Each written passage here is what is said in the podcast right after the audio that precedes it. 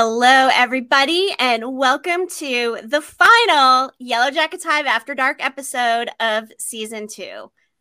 Yeah. How did we get here so fast, Emily? Did it not just fly right by?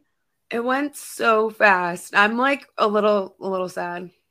Yeah, no, same. I mean, it's going to be a little while until we're back with our live after yeah. shows, of course, but we've got plenty of things up our sleeves for between seasons. So, uh, before we get started, why don't we just shout out our friend Jessica here in the comments early, always dropping some love. We appreciate all of you guys. And honestly, you all in the comments have been one of the biggest highlights of this entire season for us. So, again, thanks for tuning in. Yeah. And because of all of the awesome fan uh, interactions and participation, we actually landed ourselves a partnership with cord cutting um, not much is going to actually change, except we're going to be doing more exclusive content on their YouTube. So be sure to head over and subscribe to cordcutting.com um, at youtube.com slash at cordcutting. Um, search cordcutting.com. Just be sure to subscribe to their channel. That way you will not miss any of our exclusive content and a bunch of the fun stuff that we have coming up. So hooray, Emily. It feels good yeah. to end the season on a high note. Yes, and more content. yes, definitely more content. We are very excited to bring that to you. And, uh, you know, we also had a chance to do a collaboration here with our friend James on Instagram. Mm-hmm. Um, his handle is I am James Shaw. And we did a season two reaction video with him. So go check it out that was a lot of fun. I feel that like was Emily. so much fun. We had a so we had a good time doing that. So uh, we appreciate him and the opportunity to collaborate with other Yellowjackets content creators. Yeah, yeah yes. I'm glad he asked us. Same here. Same here. So before we get started with our initial reactions on episode 209 storytelling, which was, of course, the season finale, Emily, I'm going to do our last Would You Rather of the season. Are you ready for it? Yes. All right. Would you rather see Van's cancer magically cured and get Lauren Ambrose for the remainder of the series, or discover there's another survivor in the adult timeline? Hmm, that's a hard one. Like, after the finale, like, I don't know what to think about adult Van anymore like because of the way that she acted like in regards to what they did and chasing shauna and all that stuff. Like she was like into it. So part of me wants to say like i would want to save her but i'm also super curious like would be super curious to see another adult survivor. So i think i'm gonna go with another survivor all right, we've got some um, mixed reactions in the comments here. Dustin says, "Survivor in the adult timeline, adult van. I want to be hunted." Hey, fair enough. Uh, our friend Joe, new survivor. Sorry, Lisa yeah. Matthews. Discover there's another survivor, and Shelly earlier had said cure Van's cancer. So a little bit of a mixed bag there. But um, what would you choose? I think I'd want the other survivor. I love Lauren Ambrose and I do love Van, also feel the same way regarding mixed feelings. However, seeing an adult Akilah or Mari or Jen or Melissa, I would love another solid casting in the yeah. present day timeline. I think that could be good for the show. Yeah, especially considering we just lost a cast member. Uh, I mean, we kind of knew it was coming. We've heard that we were going to be losing an adult cast member. We actually lost you know, a couple people in the adult timeline, yeah. including Kevin Kevin Tan, who I did not see that coming. I was mm. expecting mm. Stash to be gone before Kevin. Yeah. I did like have a feeling though that when Walter handed him that cup that there was something going on.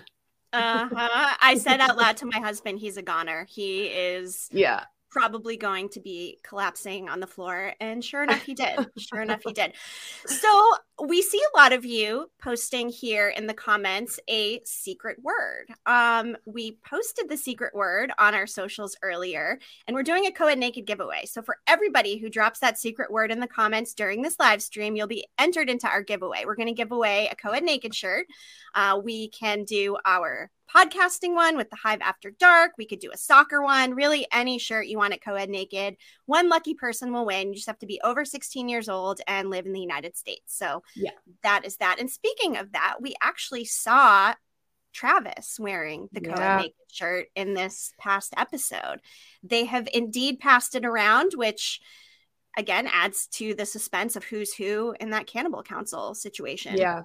Yeah. Uh, When they had a marathon on all day and I had it on in the background and episode six was on and in the scene where um Tai brings the bassinet into the bedroom for Shauna, like in her dream, uh, I saw Tai wearing the co-ed naked shirt, and that was the first time I'd seen her wearing it too. So it's definitely being passed around among a lot of people. But when I saw it on Travis, for some reason, I was it just made me feel like maybe he's the person that was standing over the pit in the pilot.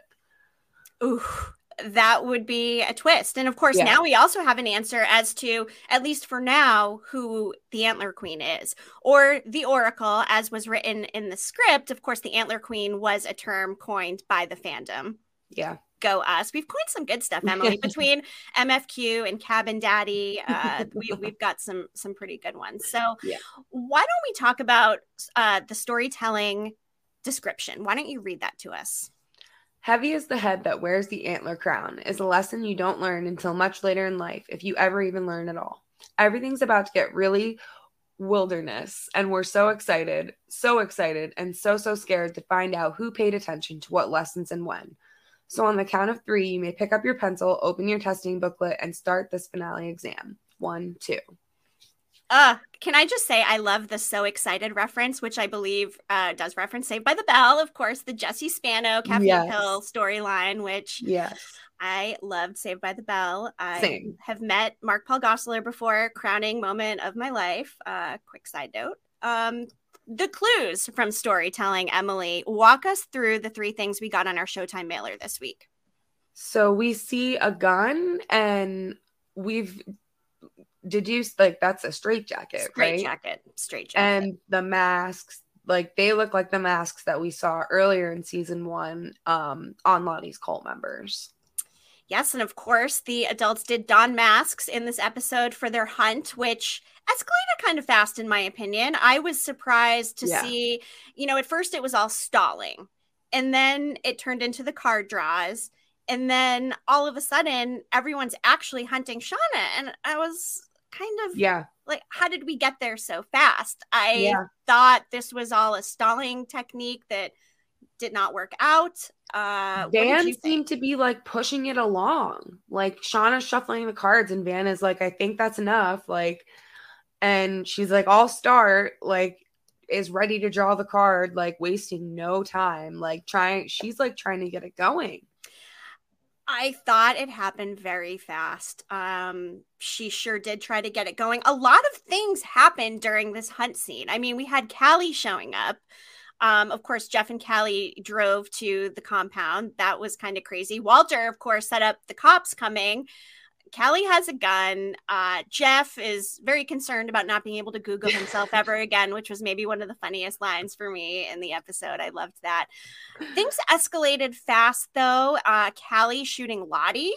That was Yeah. unexpected. Lottie looking adoringly at Callie as if she wishes she were part of her cult.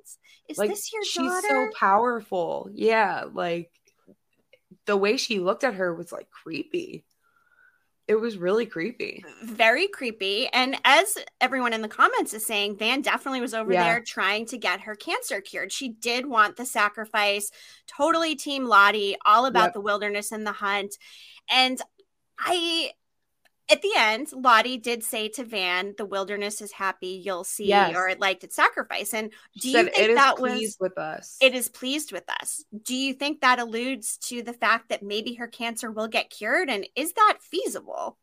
it like it seemed like it was like hinting at that the way that lottie said that and like when she said you'll see she looked right at van and van got this look in her eyes like does she know something like how would lottie know that i'm even sick but i definitely think that it's a possibility that van was like egging that along because like she was thinking that if they sacrificed something that maybe she would be rewarded and her cancer would be cured I'm curious to find out if this means that it will, and we do, in fact, get Lauren Ambrose for much longer. Uh, Yeah. The passage of time in season two in the adult timeline, though, let's Yeah. talk a little bit about that. Do we think it's been a week or two since season one? I mean, it's not been a long time. I think it's been like a week max, honestly. Like the time moves by so much like slow quicker in the adult timeline than it does in the teen timeline. Like the teen timeline, like we're seeing months and months, and like we're only seeing days in the adult timeline. Like, but it feels like it's so much longer than it actually is. Like, it, yes, because a lot has happened. So much happened in such a short time. Yeah, such yeah. a short time. And Walter, right? he was only supposed to be here for one season. Do you suspect this means he will, in fact, be back for season three? Because I think so, and I could not be happier about it. I definitely think there's a chance, and I would be super happy about it too. Like, he, I loved everything about him. It was so great the way that he took charge, and it, his interaction, his first interaction with Jeff was so funny. Like, because he's like, Can you help me move this body? And Jeff is just like, What? Like, what are you even talking about? Like Jeff can't wrap his brain around the fact that Kevin is dead.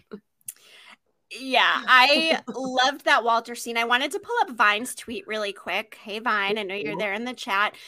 Walter was singing a song, Send in the Clowns by Barbra Streisand, when Siracusa uh, or when Kevin Tan walked in. Mm-hmm. And as Vine said, with him singing the song, I just want to ask, what does he regret not doing? Because the song is apparently about deep regret and furious anger. So, what does he deeply regret and what is he angry about? That is a really good question. That's really interesting. I never like thought about it. Like, I just thought he was singing show tunes. I didn't think about what the words actually meant. Yeah, I am curious to know. And I do think that Misty's going to need a shoulder to lean on. I think the other Yellowjackets are probably going to be having some mixed feelings about MFQ after what happened. But of course, it was an accident. Now, there's been a lot but of this. She did intend to kill someone else. She did. She did have a vial of poison there or a yeah. needle to to inject somebody. So indeed, yep. in, indeed, yes she brought it to the cult compound. So, it, I mean, it could have been meant for anybody. Yeah. Um, there have been mixed reactions about the finale in season two. A lot of people uh, did not love the way things turned out with Nat's death specifically. Of yep. course, she was an addict and they made her death by OD.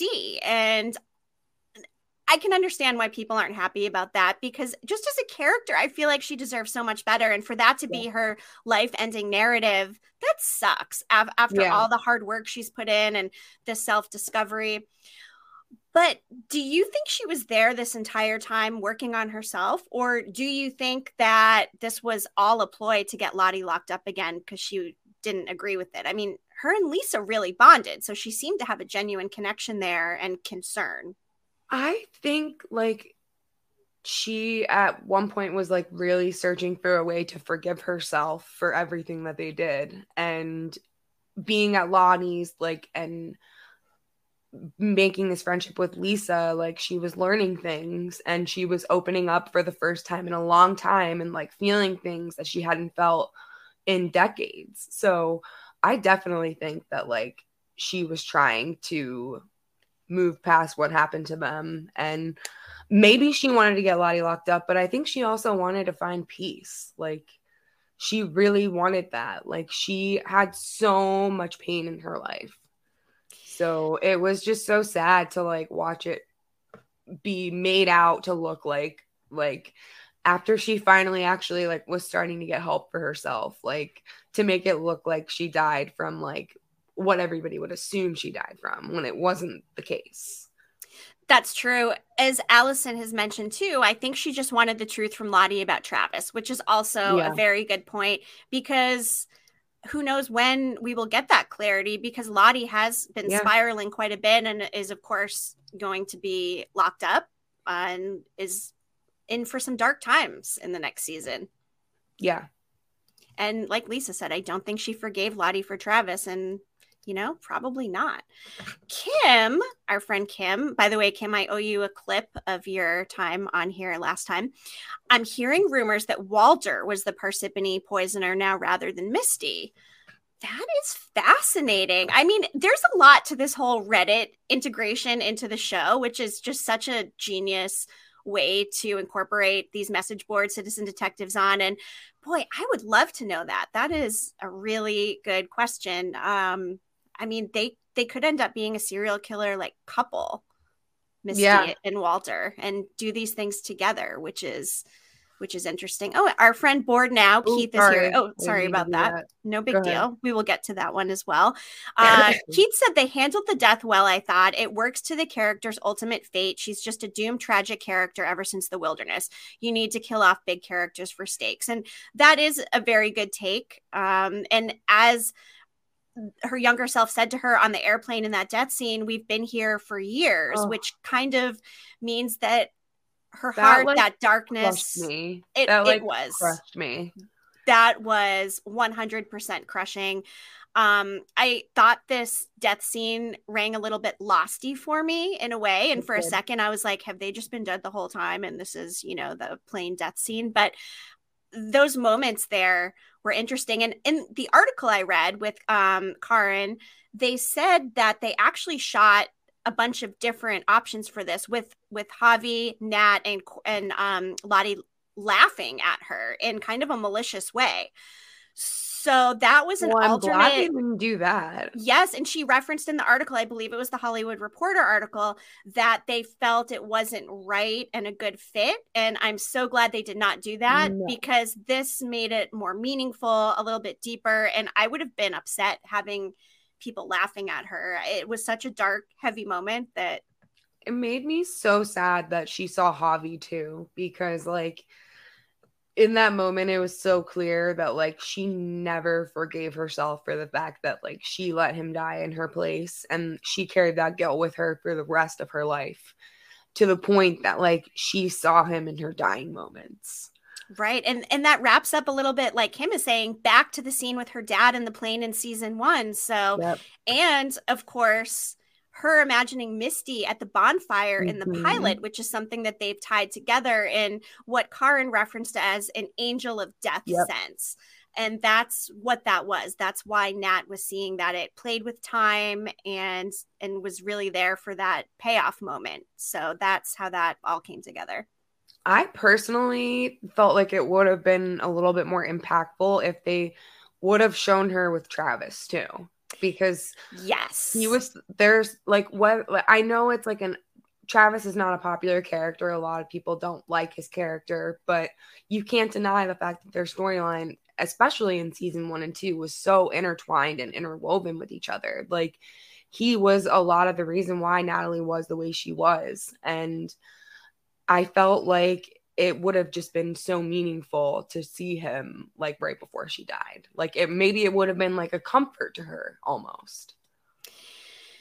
Yes, definitely. Um gosh, I uh it, Javi's death too. We haven't even talked about Javi's death. Sorry to get off subject. I was looking at the pictures here and realized um I wanted to talk about that and now I'm showing um the wrong comment, which I need to get off. There we go. Okay. Sorry about that. Everybody got a little sidetracked here.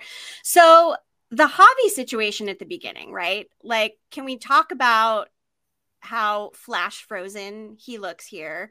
Yeah. And can we talk about how graphic the scene was with draining his blood and talk about spilling the blood? That was um that was something. Yeah, and I thought it was very interesting that like Shauna volunteered for the job, but yet she still had to cover her eyes to do what she had to do at first because this was the first time she was like actually butchering a person. Like she didn't have to do anything to Jackie. Jackie was a barbecue for them. Like she was cooked for them. They didn't have to do anything. Like Indeed, so, which our friend Rotem Rusak from Nerdist called soft cannibalism. And I was going to yeah. play this clip at the end when we were going over highlights from the season, but I'm going to play it right now because it ties in perfectly with what you just said.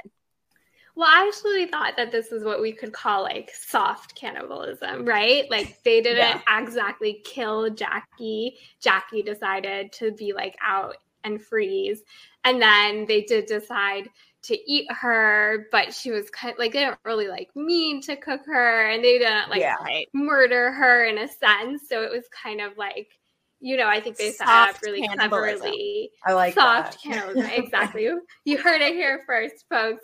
It's yeah. not like mean like they didn't really mean to kill and consume her. It just yeah. became like the best option. It almost became like a sensical option. And I think they set it up really nicely in the episode because when they were like building the pyre for Jackie, um, they have this argument about whether they should take her jacket and mm-hmm. is taking her jacket that different from taking her meat at this point like in their yeah. need to survive it's like actually it probably isn't uh, it was so nice having uh, Ro on the podcast. We will be having her back again for something in between seasons, so that will be a lot of fun. But I do think it's safe to say we are in the hard cannibalism phase of the show. We have moved on beyond the soft cannibalism, and we are here with the hard stuff. Yeah, yeah. Allison says Shauna took on that burden for the whole group, even told the other girls to go inside so they wouldn't have to watch. Yes, that's true. She did tell them to go inside. She sure did. And I feel like her doing that made her feel a little entitled to being having hurt feelings when she was not chosen as the next leader.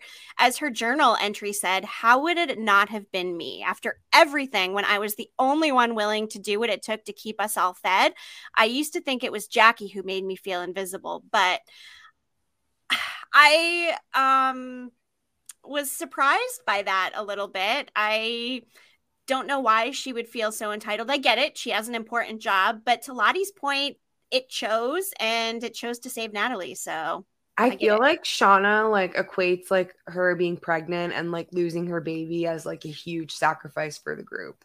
So I think that's like a big reason why she felt like it should have been her because she's the one that lost things out there. Like the other girls didn't lose a best friend, didn't lose a baby. Like so she feels like she's very much owed the leadership position as our friend Nine Brick City is saying, Hey Alyssa, how's it going? Always the butcher, never the queen.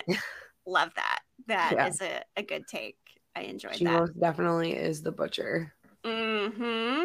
And uh, now we're we're eventually going to have Pit Girl come into play, in which they don't directly like murder her and kill her. The spikes in the pit did, and we still have not had any answers on Pit Girl yet. I did notice Jen's hair is getting a lot longer, so I'm still thinking it's Jen? The line that Lottie says at the when they're hunting Shauna like made me think about the pit girl scene. Like she says, like like we used to, you can submit or you can run. So clearly that girl in the pit is somebody that chose to run away from them like in this hunting process. So like and when they're drawing cards, Lottie says to Taissa, uh, you know what happens if you refuse to draw. And so that to me kind of meant like they obviously like fine tune this as they go along and like they make new rules. They might get rid of some rules that they don't like or don't work and they like tailor it to fit what they're trying to do in a way. There is a comment. Do we think all the survivors were once the queen? I think that's likely. Um, yeah.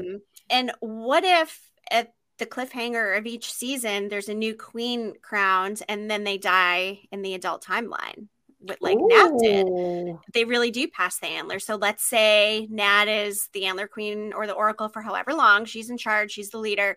And then something else happens, they crown somebody else. Does that mean that, say, if it's Shauna, Shauna will then die in the adult timeline during that and they are kind of mirroring each other? I think there's a possibility of that. I never considered that until right now. I mean, just saying. And another thing I wanted to talk about was when Van started telling them a story at the end, and she said, Once upon a time, there was a place called the Wilderness. Now, we know that Jason Ritter shot season two. We know that he did not work with Melanie Lynskey and he was filming for the Wilderness timeline or before that. I wonder if they had actually shot that footage to interweave with Van's fairy tale and they had to cut it out because we know they've cut out of a, a lot of long scenes for now. So we've speculated that, you know, uh, maybe we'll get a standalone cabin daddy episode on father's day or something but then when i rewatched i was like you know what? It would almost make sense for that to have been some kind of a flashback for that fairy tale and maybe that's what jason ritter was up to. That thought actually crossed my mind like when she started telling the story like for a brief second like are we going to get a flashback of something that yes. happened in the past? But obviously that didn't happen but that article did say we will see him at some point so I have hope at least. And there was another scene that we never saw in the season. Um, the scene of Coach Ben saying buzz, buzz, buzz to all the girls in the cabin. We never saw that scene either. We did not. And we also know that there was a scene cut about how they arrived at the decision to draw the cards and do the hunt. That yeah. was also cut out. Hopefully, we'll get to see that later in footage. But to your point about Jason Ritter, back to that really quick Entertainment Tonight did put that article out, which we shared. They actually featured our tweet in it about Cabin Daddy. So thanks to Entertainment Tonight for featuring our tweet there. That was really cool. And they did definitively say Jason Ritter will be there at some point. I wonder if it'll be a bonus, if it'll be a flashback, if it'll be uh, a webisode, perhaps something like The Walking Dead has done. Either way, hopefully we get something and yeah. we get it kind of soon. I know. I know. I keep having to remind myself that like there's nothing coming after this for a while. yeah, I mean we've got the writer's strike going, of course, and um you know, I just I keep coming back to the fact this is the finale. I can't believe how fast this season has flown by. We've been doing these show after shows every week and it's been so much fun. I'm going to give you guys another prompt to drop that secret word. If you know it, make sure you drop it for a chance to win a co-ed naked shirt. We're going to pick the winner on our recap this week. So, if yes. you don't know it or see it there, head over to our Twitter or Instagram or Facebook. You'll find it and uh, go ahead and do that. Yes the bonus ep what do you know or where did you get these thoughts? This is just all us speculating. But now we know for sure entertainment tonight confirmed that jason ritter will be there. We had known he filmed from articles that they had put out and there was the uh, behind the scenes photos that were released that were actually taken down on instagram as well with him wearing the cabin yeah. coat. And ashley lyle made that tweet never say no to bonus episodes. So mm-hmm, mm-hmm. that's where we're really getting the idea from. yes, exactly. she did then say something like, I may or may not have been drinking a, mu- a bunch of like margaritas or and said too much. So hopefully, saying too much means there is actually something behind those yeah. mysterious tweets. Okay. I think Ben started the fire. Let's talk about Ben and the fire because there are different thoughts. I assumed Ben started the fire because we saw him with matches. Um, yeah. It could have been that he was just taking them back to his little tree cave so that way uh, he could have fire because he was struggling to start it.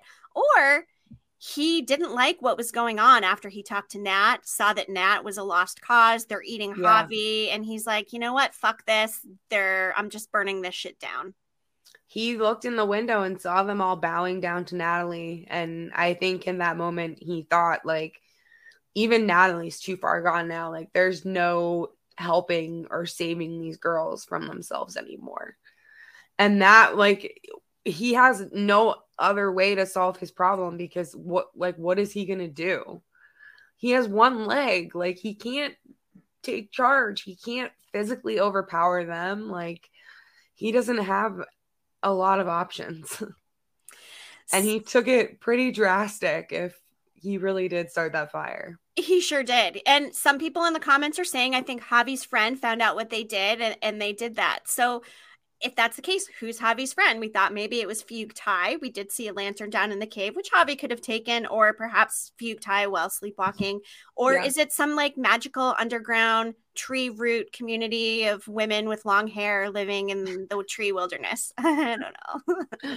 I hope it's nothing like that because that will make me think of Lost. Like bringing in elements like that. I want it to be rooted in reality for the most part. Like, they're the villains like not uh i i don't want there to be like another group of people out there that they've never come in contact with like that's Mm-mm. a thing that i do not want to happen Mm-mm. Definitely not. And it'll be interesting to see too if Nat rats him out. Nat knows that Javi was bowing to those trees. She knows that it was one of the symbol trees and coach told her about it. So is she going to keep that between them because she like and respects Ben and they have a good relationship or is she going to use that to her advantage and they go hunt and kill him like a poor little animal in the cave? I was thinking like do they realize he's not there like at all like when the when they realize the cabin's on fire? Like because Natalie is the only one that paid any attention to him not being there. And in all that confusion like she might have forgotten that like he wasn't there. So do they maybe assume that he's dead? That could be or it's like crystal and none of them are really worried about it because they have other things going on. I mean they're you know eating javi's body. Uh, also, can I just say Travis taking that bite out of the oh. heart raw was was really tough to watch. I thought it was interesting. I, I was kind of grossed out. My husband's like, "Oh no, that's like a Native American thing. They take a bite of a raw organ and whatever." And I was like, "Oh, I didn't know that." And I googled it, and that is actually a fact. I wanted to come back to Allison's comment quick too. If Javi's friend is Fugue Tai, she wouldn't have been able to bar the doors from the outside with Tai inside. Really yep. good point. So you know what? That means Fugue Tai is not Javi's friend if in fact Javi's friend did burn the cabin down and it was not Coach Ben or the wilderness as a force. Yeah.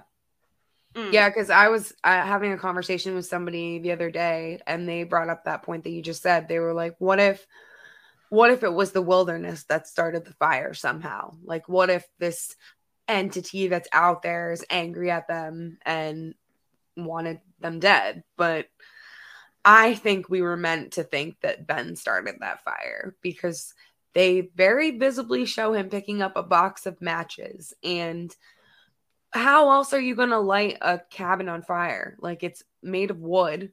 So you need some kind of accelerant to light it on fire. You need something like a match.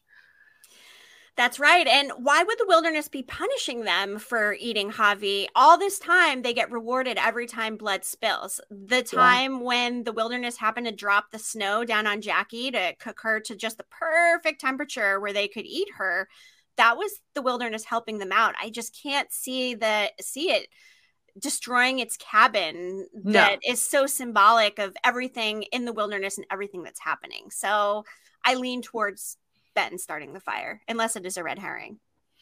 But he, like, he really did not think about what would happen if his plan didn't go the way that he wanted it to go. Like, because now these girls are the bad people in his story. Like, they're going, like, they're going to realize that this cabin didn't just like co- spontaneously combust. No, they're not stupid and they're going to realize that he wasn't there. So I'm assuming they're going to put two and two together. I think so. And of course, the next question is where do they go from here?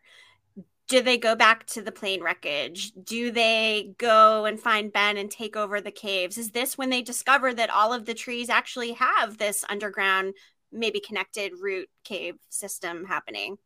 I definitely think that there's a possibility that there are maybe maybe they're not like all connected, but that there are little caves underneath each tree with the symbol. I think like those symbols were there for a reason.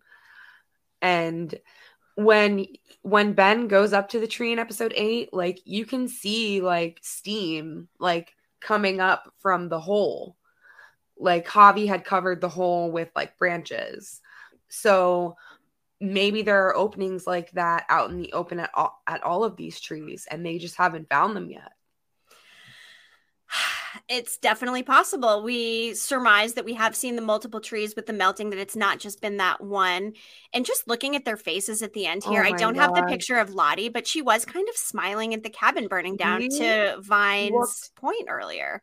She looked like like gleeful like happy that that was happening. And when I looked at her facial expression, it just brought me back to when they first found the cabin in season one. And Lottie says, I have a bad feeling about this place.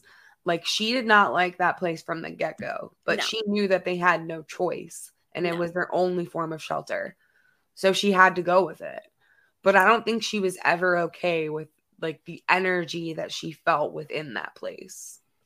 I completely agree with that. And just, I, you know, I didn't pull the picture with all of them at the end of the bonfire, or maybe I did and I can't find it, but we don't see the extras. So we saw during the chase scene where they were all hunting Javi on the ice, there were three additional extras who we have not met yet. Their faces were covered.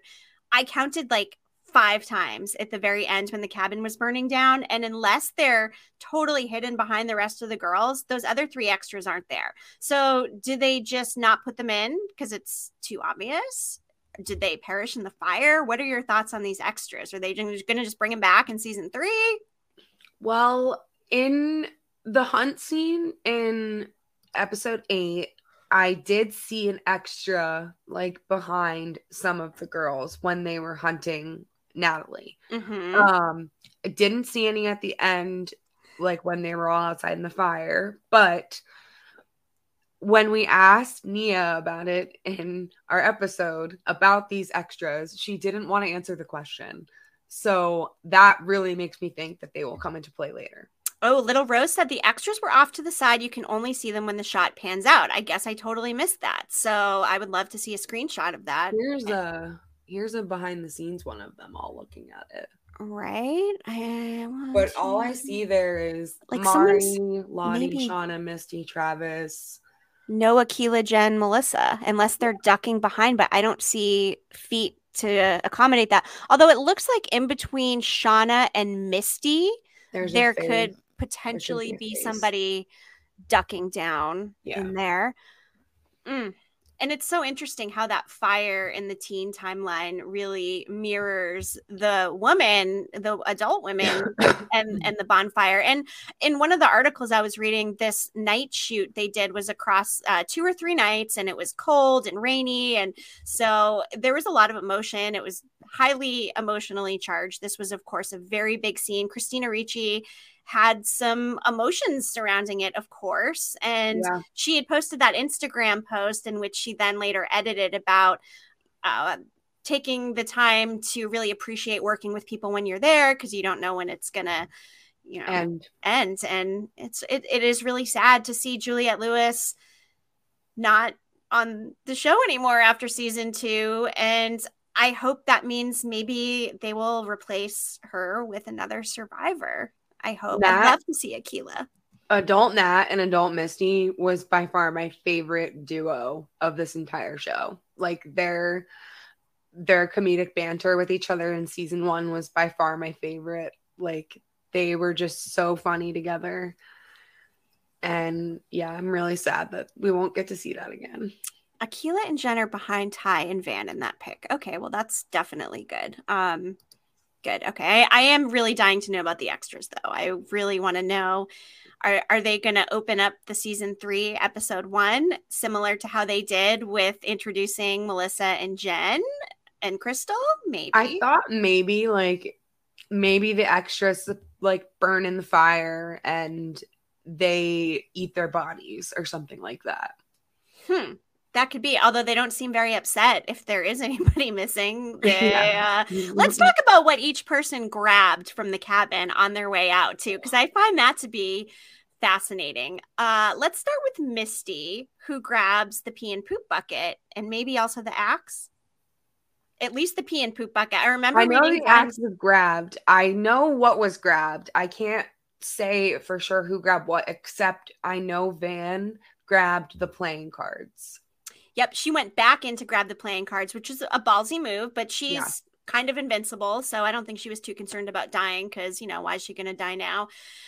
I believe in Vine's tweet, she said something like uh, Misty grabbed the pee and poop bucket because it was the last thing Crystal touched. And that really resonated with me. Oh my God, poor MFQ, who, of course, now has killed her bestie in both timelines, which is devastating for her as a character and, and Christina Ricci as an actor. I uh, still cannot get over how that all ended. Oh, Taissa grabbed the axe. Okay, Taissa grabbed okay, the axe. That's okay. that's what I thought. That's yep. what I was thinking. I know Natalie grabbed the gun.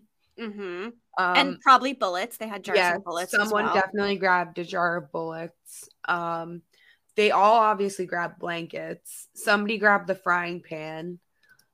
Um, blankets, bunch of blankets, some clothes, all that sort of thing. And it's a good thing that Shauna was up journaling. What if she hadn't been up journaling? Yeah, Would they like, have even gotten out? I, I mean, leave it to Shauna, like sitting up talking shit, and that's how she saves everybody's life.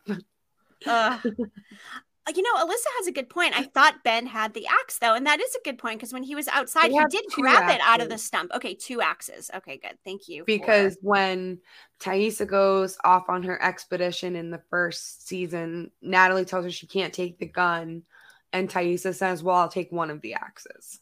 okay, So they had at least two. Yeah. excellent. And Shauna grabbed Jackie's dress, which Is is that what she grabbed from the attic? Oh my gosh. Why that of all things? Like that's so random. it's her last piece she has of her best friend. They burned her jacket, so Oh, yeah. you know there is that. Um, they did get the knife. Van grabbed the crowbar.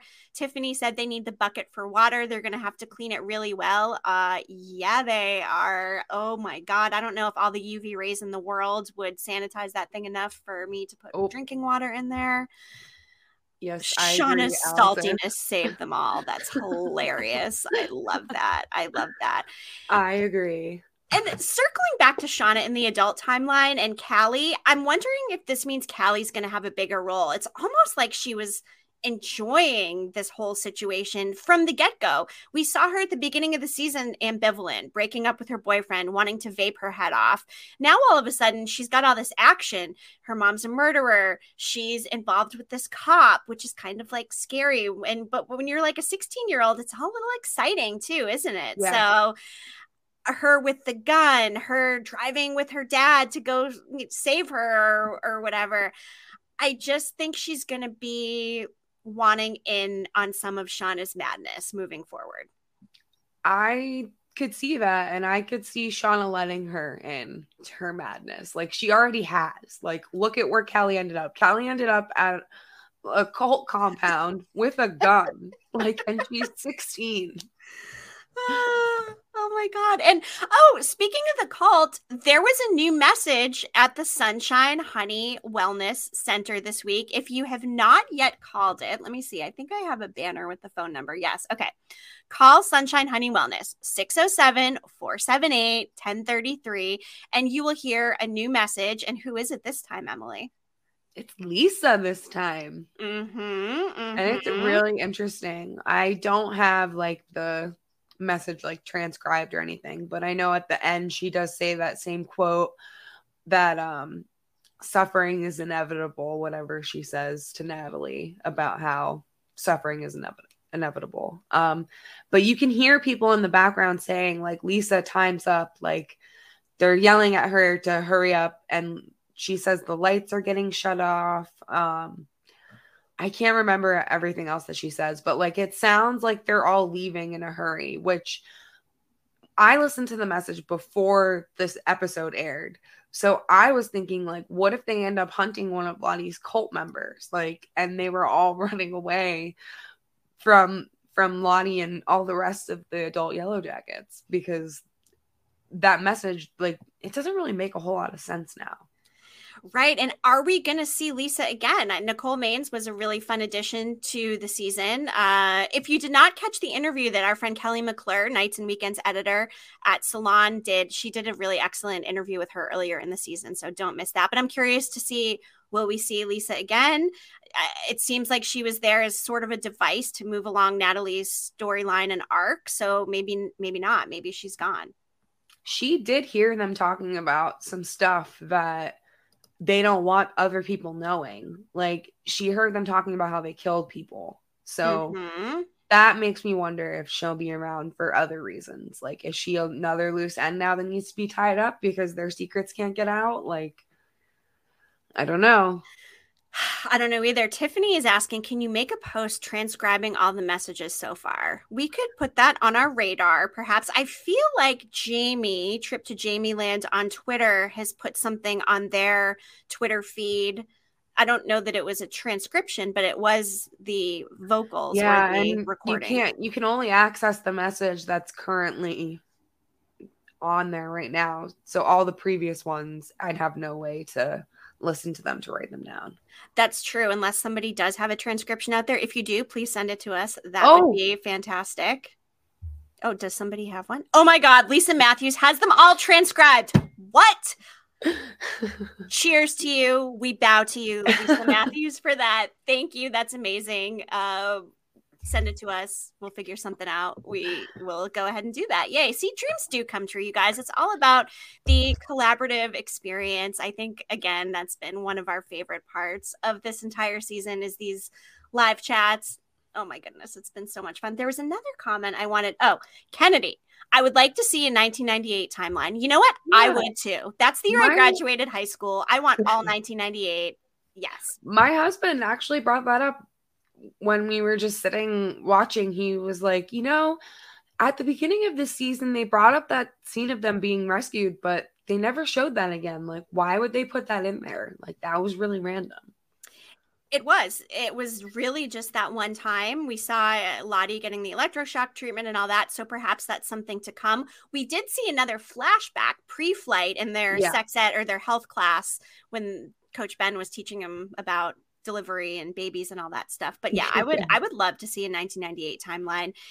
And I Kim, your comment. I can't get over how different Lottie ended up being this season from what I pictured Yes. in season one. I totally Absolutely. thought she'd be this evil mastermind, but she's just as broken as everybody else. Indeed.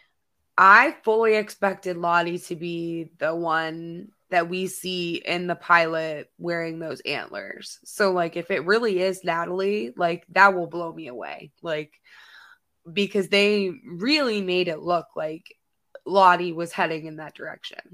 And to have her like step down and like offer the power to somebody else is something that I never thought would happen.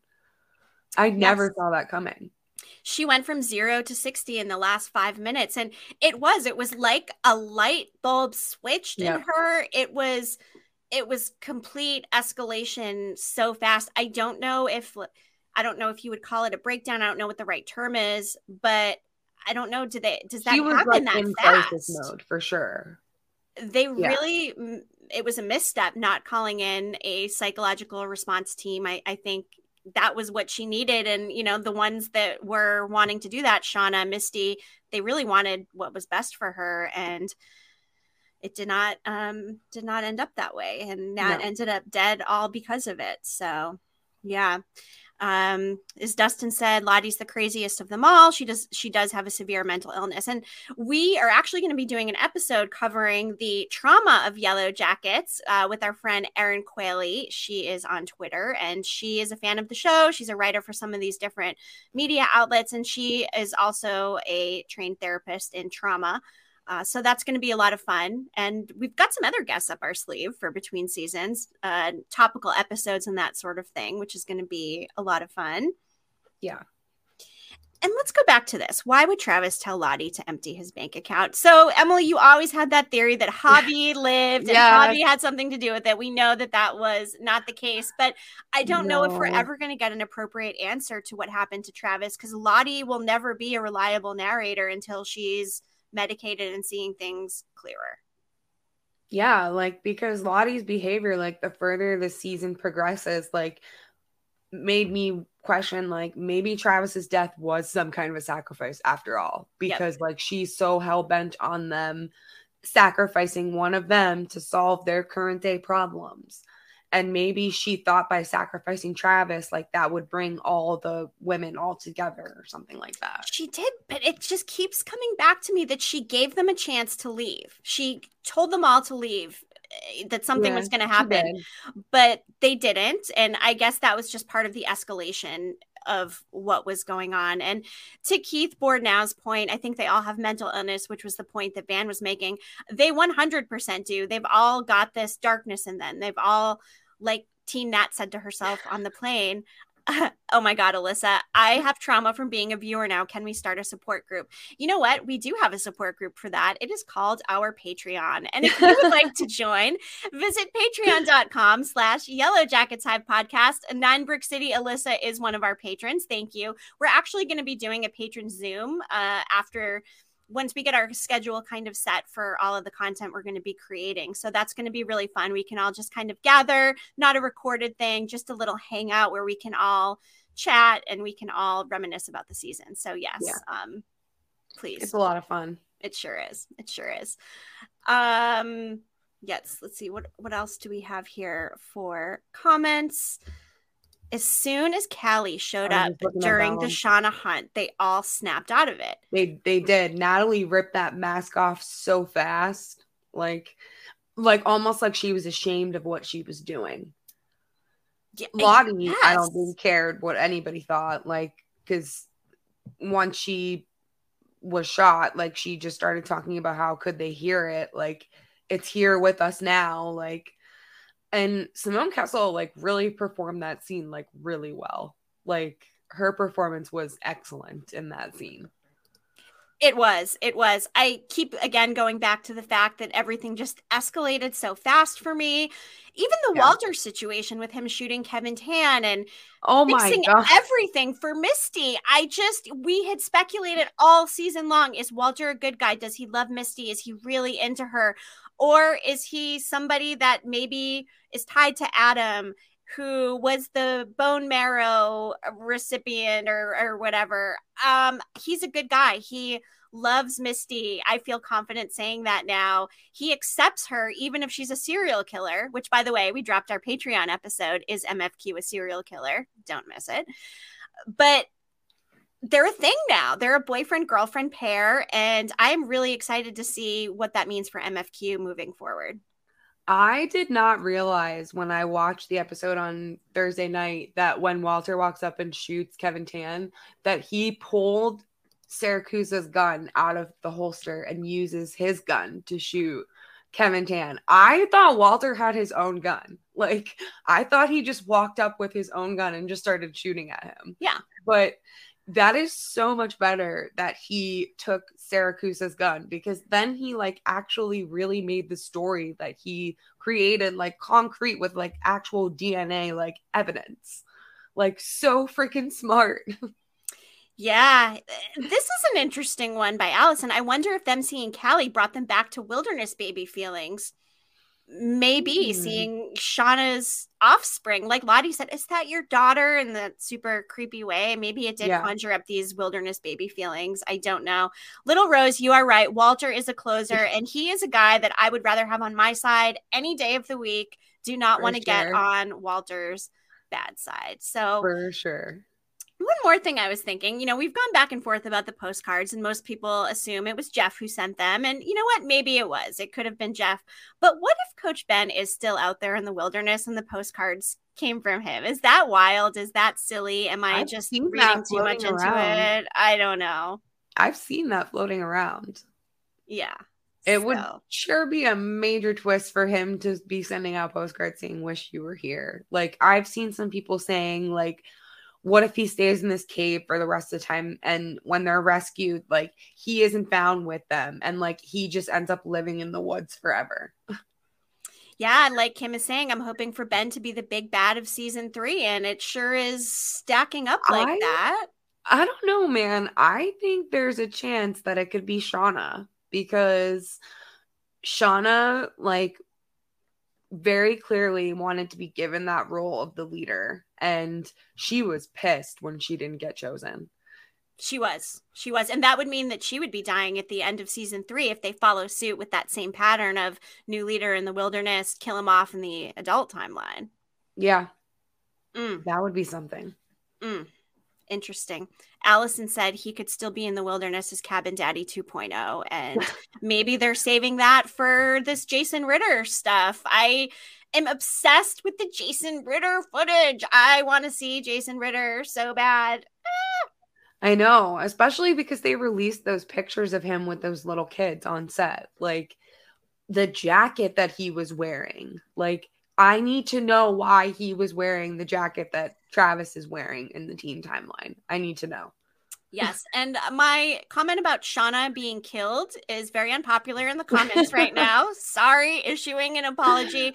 I think Melanie makes it to the end. Alex said not allowed to kill off Melanie. Sorry. You know what? That is I don't point. think she's going anywhere. if she's their main character, what's her end game? What is her end game? That is a really good question. And yeah. I hope the Jason Ritter stuff comes early in season three. Me, me too. Oh my goodness. I still like even like days after watching, like I still can't believe that the cabin burned down. Like that was the biggest like mind fuck for me for the whole episode. Like because we knew a death was coming in the adult timeline and we kind of like speculated that it could have been Natalie. But definitely didn't have the cabin burning down on my bingo card. That's for sure. Did not have that. Did not have that. And as Vine's saying, it makes so much more sense having Misty as the first one to be unmasked now from that cannibal council stuff we saw back in the pilot, especially since we know we know Misty's the overseer of the group, the supervisor of the group. That is interesting. That does coincide, definitely. Yeah. Um, God is alive, magic is afoot. That was an amazing song. We haven't really talked about the music, but for oh. me, opening the show with Zombie was everything. Everything. The music this episode I was so pleased with. Like I felt like the song choices were absolutely perfect. Like I loved the Killing Moon um when they crowned Natalie as Antler Queen and when the cabin was burning down. Like both versions of the song I loved and thought fit so perfectly with the scene. Yep. Yep. The Radiohead. I mean the the music Oh, the Radiohead. The Radiohead. Yeah. yeah I, I, always with it the music. Chills. It it did. I love the music from the season. I'm always very complimentary about it. They've they've kept it up. Season two's been just as good as season one, and I can't wait to see what season three brings in terms of the music. Yeah, they really like outdid themselves this season. Like music was good last season, but this season, like they just had like needle drop after needle drop after needle drop. Boy, interesting. Alex said, I heard a lot of people think the music is too heavy handed for the season, but I disagree yeah, I don't know if it's too heavy-handed. I I really also appreciated the Tori Amos songs. I thought those were fantastic, and the usage of Florence and the Machine. She we had a couple songs in there, but also her cover of "Just a Girl," No Doubt's, "Just yeah. a Girl." I thought was phenomenal, and Alanis Morissette with her "No Return" cover was also pretty amazing in my yeah. opinion. So I I really liked all of it. I really liked because we determined that like there's two episodes where they use the Alanis Morissette open this season, and they sound different. Both of them sound different. I I like the version that happened closer to the end of the season more than the first version that we heard because they definitely were a little bit different. I can't really explain why, but it just sounded cooler in my opinion.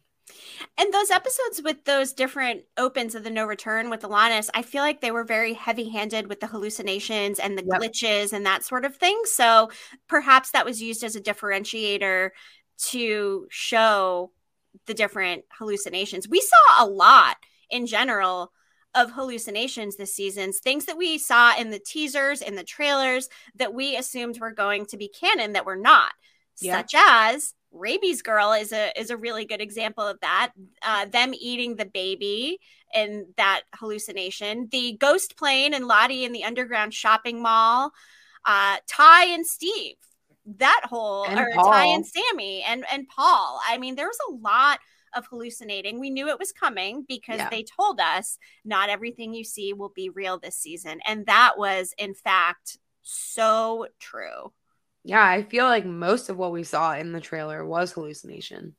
Mm-hmm. It, it really was, and that was a little unexpected. Oh, and Caligula. Let's not forget the Caligula Caligula uh, situation.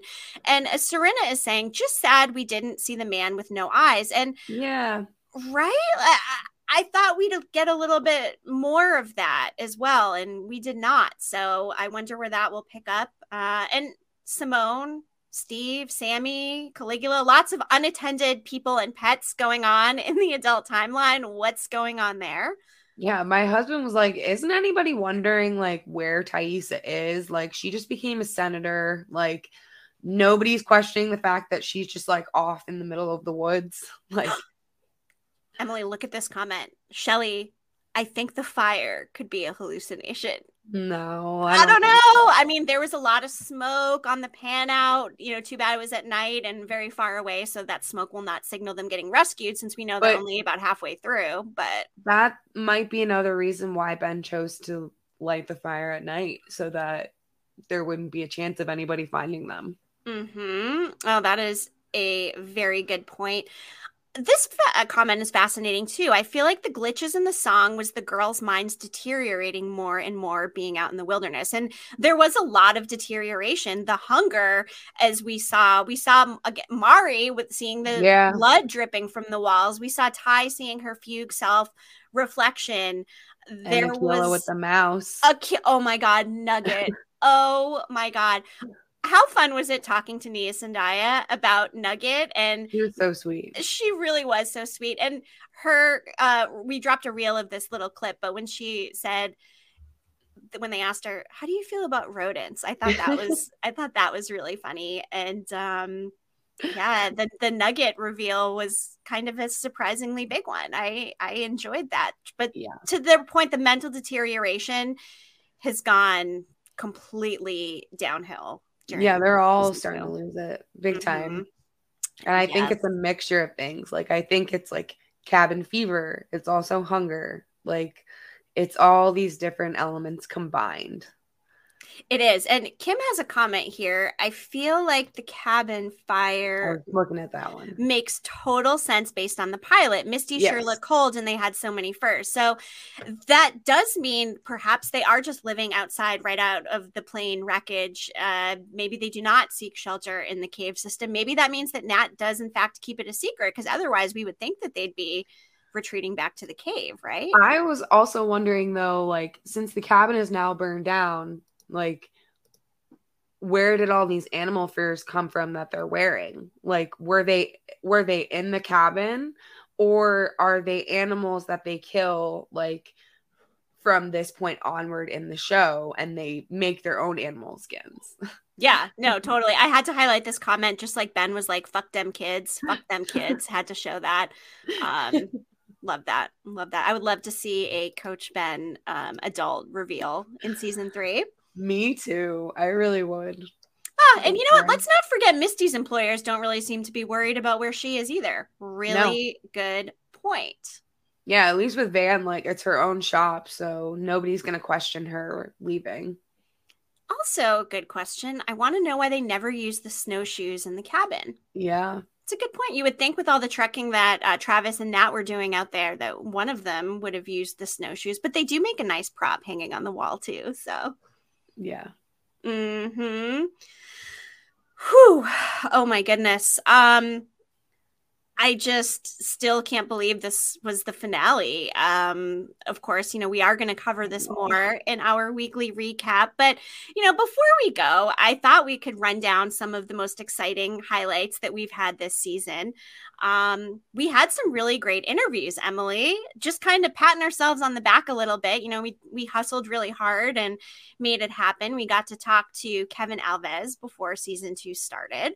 Um, we talked to Luciano Leroux, of course, Javi, and we got him on the week that Javi came back, which could not have been better timing. Loved uh, him. Loved him. He was so sweet. Oh my goodness. I am gonna miss him. I'm definitely gonna I miss him. Too. Like I feel so bad because Javi was like such an innocent in all of this. Like he didn't deserve what happened to him. He did not. He did not. I love how he shared that he grew six inches between seasons and was the tallest one on the set. I thought that was really cute. Uh, something we learned from speaking with all of the different um, Yellowjackets cast that we interviewed was that they love board games. They're all very competitive. It seems like between Kevin and Nia and uh, Jenna, there was a lot of competition going on. Apparently, Sammi Hanratty also very good at exploding kittens. That was a lot of fun to talk about with all of them. Yeah. Um, Jeff Holman, we got to talk to Randy Walsh, and he had all kinds of gems to share, which was a lot of fun. Um, of course, we had Jenna Burgess and Mya Lowe on. Jenna, who plays Melissa, Mya, who plays Jen, and Nuha Jes Izman. We got to speak with her the week Crystal kicked the bucket, which also came at a phenomenal time. And of course, uh, Nia Sondaya, who was great love talking to her. And we we got to speak with her and interview her with Kelly McClure, of course, our yeah. friend at Salon Nights and Weekends editor. So that was a lot of fun, and we'll probably do something with Kelly again in the future as well. Yes. Ooh, maybe Javi ghost for Nat. Oh, I would love it if we see more ghosts. I mean, see, the other thing is, speaking of ghosts, is Ghost Jackie. Are we all of a sudden going to have Shauna stopping seeing Ghost Jackie in the adult timeline? I mean, we did not see Ghost Jackie in season two, but we did see a lot of Ghost Jackie in season one. So, yeah, I, I don't know why they like would not revisit that. Like, if they show, like, they showed it to us in the adult timeline, like, not just the teen timeline. So, to me, like, that was an indication that like this was something that was happening to her, not on like a frequent basis, but like it had happened before. So, yeah, that would be that would be like I would be annoyed if they never revisit that, honestly. Yeah, no, same, same. Um, Tiffany also said the costume designer interview is great too. We did. We got to speak with Marie Schley, costume designer from season one. We also mm-hmm. got to speak with Mark Lane, the owner of Coed Naked, which spawned our Coed Naked collaboration, which is another huge highlight from the season. We had a ton of fun designing our Coed Naked podcasting shirt, Catch a Vibe in the Hive. Of course, we are giving one away tonight. Any Coed Naked shirt of your choice. Drop the secret word in the comments before the live stream ends. We will pick a winner and announce during our recap this week. Or if you'd like to buy one, you can also shop coednaked.com and use Hive20 to save 20%. So, huge shout out to everyone who's purchased one. We've had lots of pictures come through, and uh, it's been really nice to see everybody with their Coed Naked shirts. Yes. Yes, indeed. Um, and we do have a lot coming up in between seasons. Uh, we have some fun fan events. We're going to have some Patreon stuff. And of course, you guys, what our crowning achievement of the season is our new partnership with Cord Cutting. Uh, Cord Cutting is a place you can go to learn more about where to stream your favorite shows. It's for TV fanatics just like us. So you can actually, uh, the links up on the screen, subscribe to their YouTube, youtube.com slash at cord cutting, and bookmark our page on cordcutting.com slash yellowjackets dash hive. That is our new Hive Hub, Emily. We will have all of our episodes there, but also on the same places you're used to seeing them. So you'll see us on Twitter, you'll see our stuff on YouTube. The only difference is we have more opportunity now to create more exclusive content, and we'll have that on the cord cutting YouTube and site, which we cannot wait to bring you, you guys. Oh my goodness. Yes. And shout out to Stephen and Sherry over at Cord Cutting for working with us on this. It's been a lot of fun and we can't wait to see where this goes, you guys. We can't spoil too much, but let's just say there's a lot of fun stuff ahead. Mm-hmm. Mm-hmm. And you know what? All of this. Uh, congratulations. Thank you guys. Well deserved. We appreciate that. Excellent. We are very excited about it. We really have worked so hard this season. And just to see all of you here with such positive comments and interacting. Um, Michelle, love my Coed Naked shirts. We love you guys. I mean, we really, really do. Yes, and I don't even want to end this episode. I keep thinking like, oh, it's been over an hour. We normally keep this at 45 minutes, but I'm sad to say goodbye. I, I know. don't know when we're going to be doing another live after show. Of course, we'll still be doing live streams, but I'm really going to miss this. Yeah, it's been so much fun. Like like I said earlier, it's crazy that like 10 weeks have already gone by it, it really has been and you know to everybody saying damn you girls are good. Thanks for making the season so much more enjoyable. Thank you. Uh, we love reviews also. If you listen to us on apple or yes, spotify please, please, feel free to drop a, a five star review if we've earned it of course. Uh, we always appreciate positive feedback and as Nathan is saying, we need you guys during the writer's strike. We are here for you. We've got lots of fun stuff to get us through. Um, sure. And of course, we stand with the writers. We are WGA Strong. As an IATSE union member myself, I am totally with it in solidarity. So as long as it takes, is how long it takes. And we are here for you in the meantime. Yeah. Yes, yeah. we're not going anywhere. I know. Allison said it seems like the season just started. Fingers crossed for bonus episodes. Oh my gosh. Oh, and Mike is saying, please do another TV show series together. So we're actually going to be doing a crossover with another TV podcast. We're going to do an Only Murders in the Building recap from the last season before so before the next season kicks off, which is in August. So that's going to be fun. But also, um, you know, we may have some other things up our sleeves. There are lots of other shows that are in the same vein as Yellowjackets that we'd love to cover. Some that have the cast members, some that don't. But um, catch our watch this Wednesday post too in the Reddit sub because we like to recommend different shows there that are yeah. similar to Yellowjackets. And Emily, I just want to say thank you to you for everything that you do the Reddit has grown so much this season thanks to all of your hard work and you do so much there. So just thank you for that and everything. It's just been so much fun this season. I feel like I'm going to tear you. up. thank you. It's I love the community so much. Like it's so it's just so much fun to interact with anybody in the fandom, like whether it be on Reddit or here or Facebook, like most most of my experiences have been super positive and everybody has like offered great discussion. Oh, so it, it's, it's been so absolutely been fantastic. And some people are asking other shows that we like. And uh, Kim said, check out From on Prime. I oh, actually just got yep. current with that. The new episodes drop on Sunday. So I have been watching yep. that. Uh, Silo on Apple TV is another good one that's kind of this dystopian future, dark kind of show. I've been enjoying that. Uh, Them is another one that is pretty good, very dark. But uh, yeah, we love sharing our other show recommendations too. There are so many. We love TV, Emily, don't we? Yeah, yeah. Same. I watch From too. That's a good one. Yeah, I really enjoyed From. Everybody, it seems like everybody is watching From, although it seems like Alex is getting a little frustrated with it. So sorry about that. But that is uh that is a pretty good one. So yeah. well, I guess I guess, Emily, it is time to say goodbye and yeah. officially wrap up the Hive After Dark for Yellow Jacket season two with the utmost gratitude and buzz, buzz, buzz for yeah. all of you guys. Cannot yeah. thank you enough. Yeah. Thanks for being here every week with us. And uh, we'll still be here. Like we said, we're still doing live streams, still doing episodes. We've got our Patreon. We've still got our co-ed naked stuff. We've got our new partnership. Lots of fun things are buzzing around in the hive. And yeah.